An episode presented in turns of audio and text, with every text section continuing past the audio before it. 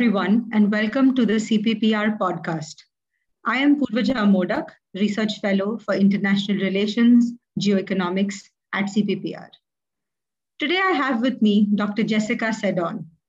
She is the global lead for air quality at the World Resources Institute.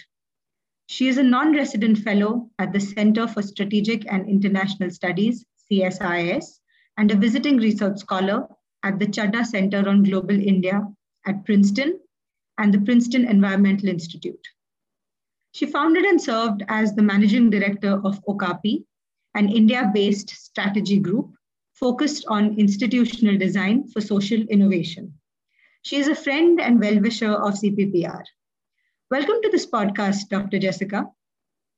So, on June 17th, 2021, CPPR hosted a webinar on the United States and India as partners in climate action, a clean energy agenda, as part of a project on US India relations, change, continuity, and transformation.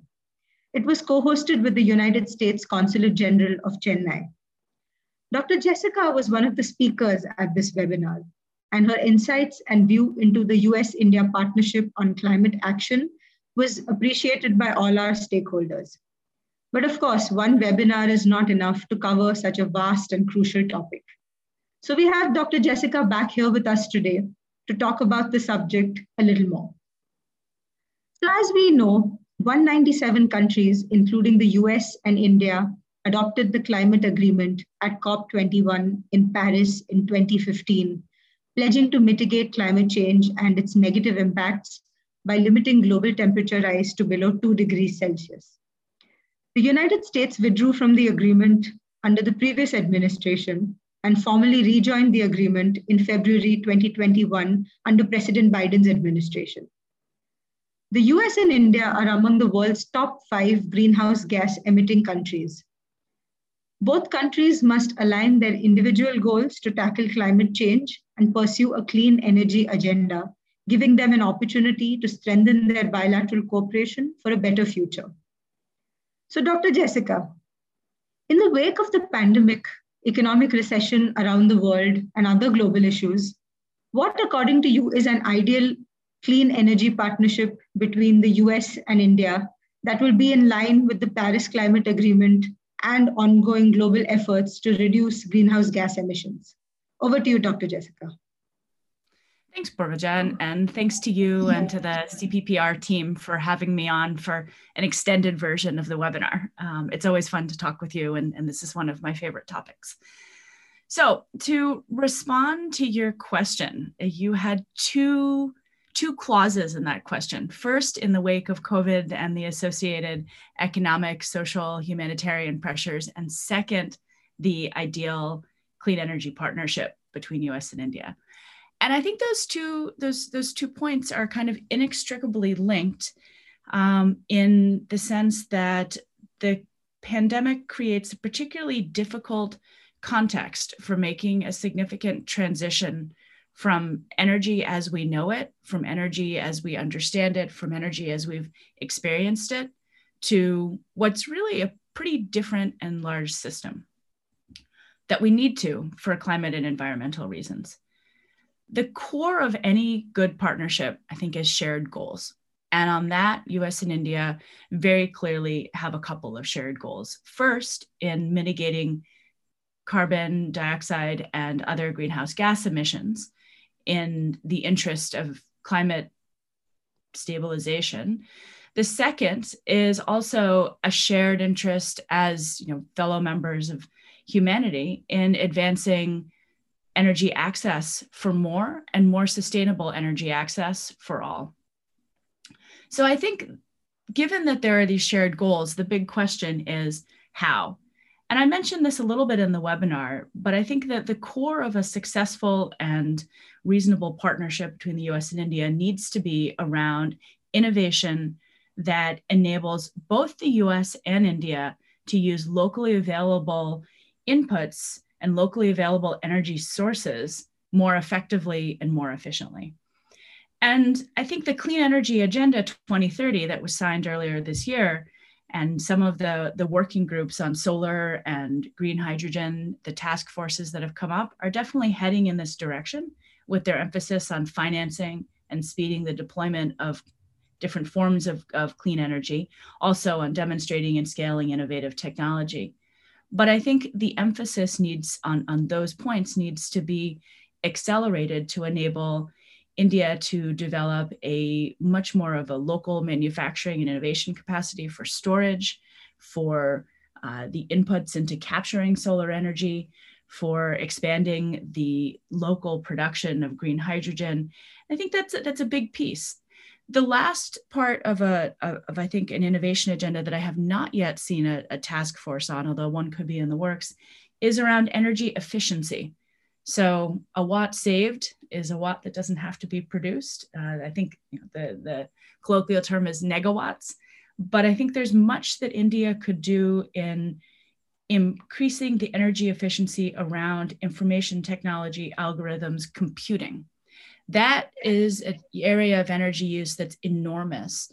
It's larger than some countries worldwide, and it's an area where there are immense savings to be had. I think given India's history, in IT and science, I think that there's a um, there's a lot of potential for successful partnership in that area, as well as the the more visible solar, renewable, green hydrogen. So, Dr. Jessica, uh, thank you for uh, your interesting comment uh, on uh, what India and the US can do together uh, on uh, the, these different points. And the most important thing, I believe, is the funds, the financing required to you know, initi- to initiate so many climate change transitions, you know, transitions from coal and transitions to renewable energy. So uh, my next question to you is, you know, that one of the most crucial aspects of the Paris Climate Agreement is that it requires developed countries to contribute funds worth $100 billion US dollars a year to finance climate change mitigation initiatives in developing countries. So it's been six years since the Paris Climate Agreement. So has this arrangement been working well? And are these funds being effectively used in developing countries? As you said, you know, India has to build some of these capacities and uh, source uh, raw materials that are locally available. So um, are these funds being used to their optimum?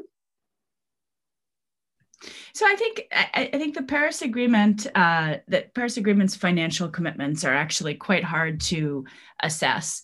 Um, this commitment of 100 billion uh, that has also been extended to um, to to be 100 billion a year until 2025 is important, um, but it has three parts that make it quite hard to actually count and track progress. The first is that climate finance is not clearly defined. So, what's climate finance? What's not? Uh, that varies between the the providing institution. That varies across countries. So, it's you know each of the accounting is a little bit different, and some of those choices between different reasonable definitions of climate finance make a difference in counting. The latest assessments that I've seen say that we're roughly in the ballpark of having this level of, of financial transfers but each are, uh, each are you know, somewhat disputed. The second issue is grants versus loans. So it's you know all very well and good to count a grant, but a loan that has to be repaid, how would that be valued in terms of meeting that financial commitment for a real transfer, not just a, a financing arrangement? And then lastly, there is this provision that the climate finance or these commitments should be new and additional on top of existing development assistance or other financial relationships. And that new and additionality, as with, um, is again undefined and somewhat disputable. So I'd say overall, the financial flows are probably net net, probably less than uh, less than the spirit of the commitment even if they are meeting the intention, I mean, even if they're meeting the letter of the commitment. But I think the bigger issue is actually their use and the second part, you know, the other big part of the Paris Agreement, which is the commitment to reduce emissions. There's really no enforcement mechanisms. Uh, the recent assessments of whether those, whether we're on track to meet those commitments, whether the choices are being made add up to meeting not only the original commitment, but the more the, the, the sort of more urgent reduction of emissions that we're seeing coming from um, updates in the science. And that's where I, I think um, there's a book called Ministry for the Future by Kim Stanley Robinson. It's science fiction at this point, um, but what the Ministry for the Future is, is the enforcement arm of the Paris Agreement. And it is an international organization essentially tasked with looking at and accounting for the follow through on the commitments. And I think we need something like that. I don't think there's a way around um, ultimately binding ourselves more tightly to actually implementing all of the commitments under the Paris Agreement. And I would encourage anyone who's to, to read the Ministry of the Future just to see how reasonable such an institution could be in the 2020s, much less the 2030s. Um, so, uh, Dr. Jessica, actually, you know, uh, this is the right time for me to actually move from broader climate change issues on a global level to, uh, you know, see how implementation is actually taking place on the ground. So, um, let's talk about a niche uh, aspect of, uh, uh, you know, the broader climate change discussions, and that is air pollution, which is air quality, which is your expertise. So um, New Delhi, which is the capital of India, suffers a lot of uh, air pollution throughout the year. You know, there are certain uh, points in the year when it's difficult to actually drive around the city. And the situation is quite similar in American cities as well. So how can India and the US work together to counter the air quality degradation of its capital cities and other densely popul- uh, polluted cities uh, around in, in both the countries? Good question, and I'm very happy that that, that you're speaking about air pollution and climate uh, in the same podcast in the same breath. Um, many of the air pollutants that are most health damaging also uh, affect climate change, and many of the activities that lead to uh, health and crop and environmentally damaging emissions also affect climate. So there's definitely a joint and overlapping agenda in terms of the transitions we need to not just mitigate climate change, but also deliver better health. So, one, that said, I just wanted to clarify one thing. First is that the air pollution um, is not only an urban issue, uh, there is substantial rural air pollution, um, it's in smaller cities. And to some extent, it is not always, it, it is not always determined by local or city level actions. Um, Delhi is actually particularly unlucky given its, its geographic location.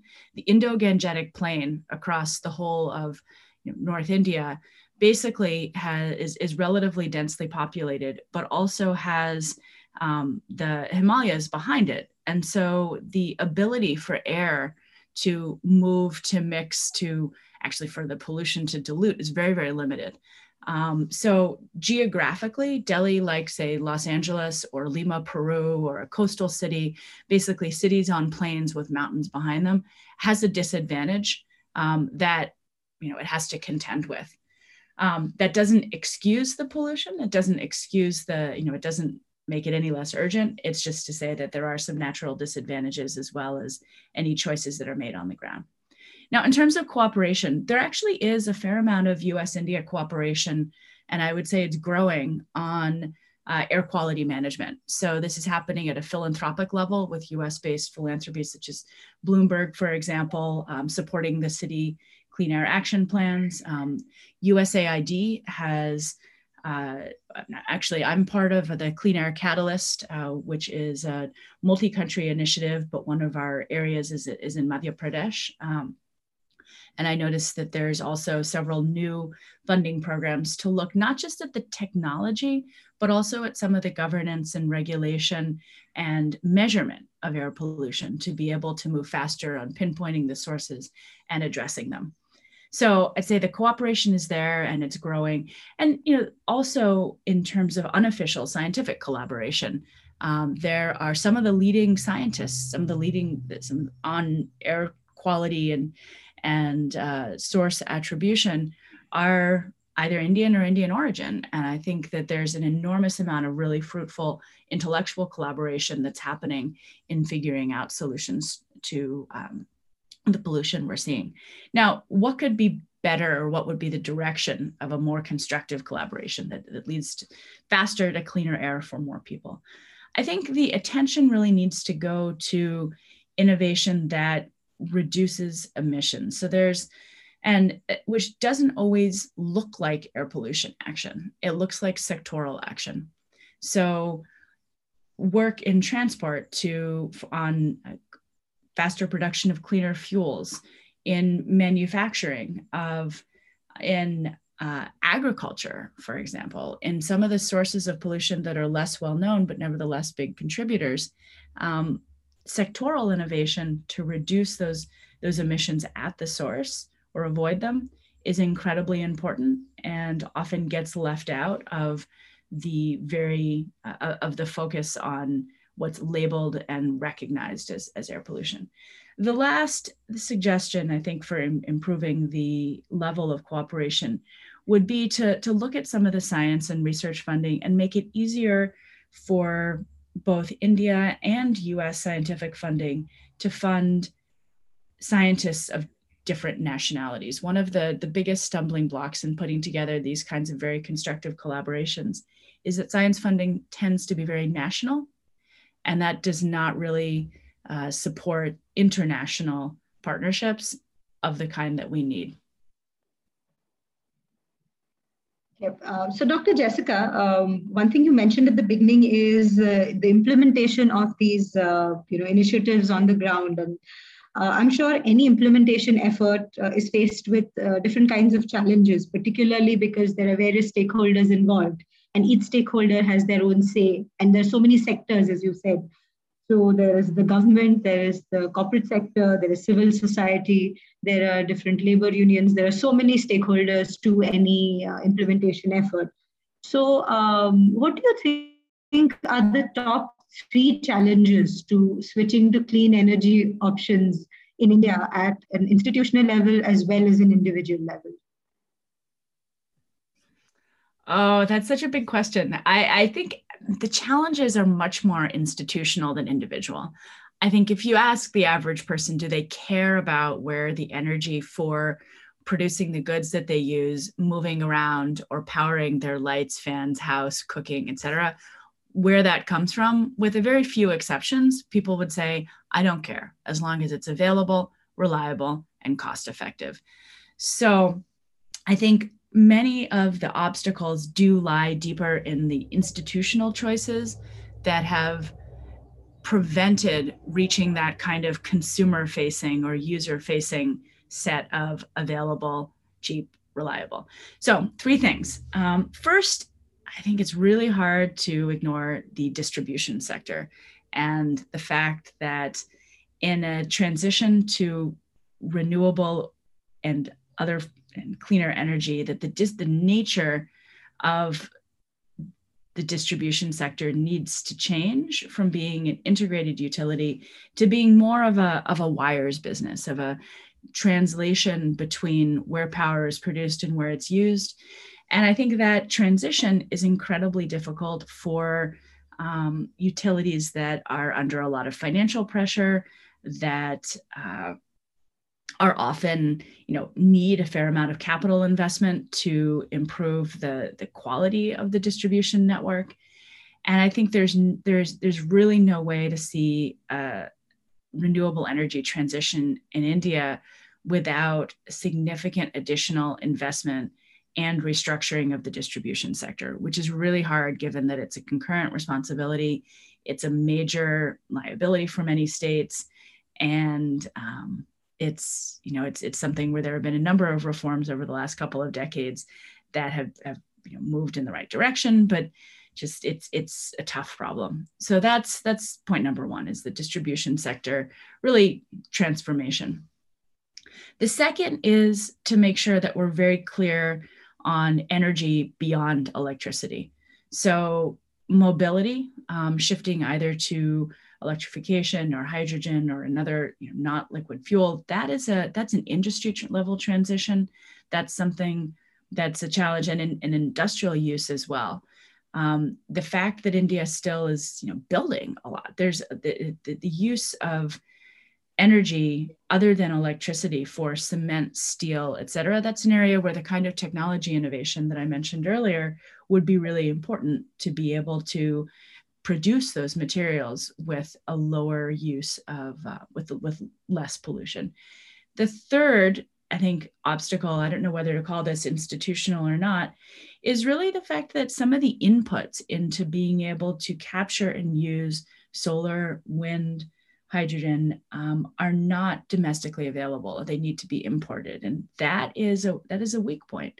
And I think that that being able to develop the full value chain for producing clean energy will in turn make it much easier to achieve that kind of end consumer user uh, state of being cheaper, reliable, and available. So those are my three not so small uh, obstacles to the transition. So, Dr. Jessica, in fact, I'd like to give you a piece of good news on this. Uh, I mean, if you uh, talk to so many people around India now, you know, in living room discussions, uh, you know, people uh, are now taking transitions to clean energy more seriously. Uh, they are looking at uh, more innovative options to transition to solar, they want to source, you know, solar panels manufactured in India and not, you know, look at the raw materials coming from other countries. So there probably is a few, a little bit of change on the ground in India, and uh, we'd like to see more people uh, taking up uh, these transitions and implementing that in their day-to-day functioning. So let's let's hope this transition happens. I'm sure I know it'll happen gradually, but there is some movement there. So that's probably a piece of good news. So uh, moving back to um, you know discussions on uh, the global discourse on climate change. So uh, you know uh, how can uh, groupings like the G7 or the G20 contribute to global efforts on green energy development? Can the US and India take on a leadership role at such forums to build a more sustainable energy sector around the world? Uh, what is your take on that? So I think the answer is yes, they can. I think the the bigger question is what will make some of these forums face forward in actions as well as discourse. The discourse and the, I'd say, political and social acceptability of avoiding climate change is has, has definitely evolved. We we see it all over the place that there's a there's a commitment there's a verbal commitment to face forward and to support greener cleaner energy however on the other hand when one looks at actions and investments and expenditure most of the recent analyses albeit using different forms of information some are more complete than others make it pretty clear that the G7 and 20 are actually heading in the opposite direction in the wake of COVID. There, and this includes relaxing environmental regulations. It includes direct funding to fossil fuels. It includes um, subsidies and support to older energy, to older industries, um, aviation, transport that are heavily fossil fuel dependent and are familiar. And I think this is understandable given the economic circumstances and the, the politics and just the clear need to be visibly uh, supportive of people in groups who are under an enormous amount of economic pressure and in you know a, a state of fear. So it's understandable but it's not the right direction. It's not facing forward. It's preserving the past. And I think one of the biggest things that the international groupings can do, the, the G7 and you know, to some extent the G20, is to face up to and figure out the domestic conditions for a socially sustainable transition. Do that. Figure out the combination of messaging, of support for families and communities that are in sort of desperate economic circumstances, um, show how the transition can be made with a number of support policies that ensure that the, the impacts don't fall on the poorest, make these commitments for an inclusive transition actually true um, in a in sort of a policy innovation sense, and do that themselves. and share the findings, share the technologies that are developed, publish the, the institutional design around this. But first, you know, to come back, I don't think this is a, you know, what can they do internationally? I think this is what can the G7 do domestically to, um, you know, not to, not to invoke Gandhi too much, but to be the change they want to see. I don't think there's any, there's any, there's any way around that. Um, so, Dr. Jessica, uh, thank you so much for uh, sharing your views with CPPR. And with this, you know, we do have a way forward to further the India US partnership on climate action. And I hope the discussions we had at the webinar and the, all your insights today will be heard by people at the highest levels of government. And I hope to, that we will see action on the ground very soon. So I'd like to thank you on behalf of CPPR once more. And we look forward to hosting you soon once again for another engaging discussion on your areas of research. Thank you to all our listeners for joining us as well. You can listen to all our podcasts on our social media accounts. For more research and content from CPPR, including information on the US India Relations Project, do log in to our website, www.cppr.in. Follow our work on Facebook, Twitter, and LinkedIn, and subscribe to our updates on Telegram. Thank you, and we will be back again soon with many more interesting discussions with eminent scholars. Goodbye. Thank you, and thanks for inviting me and having me on.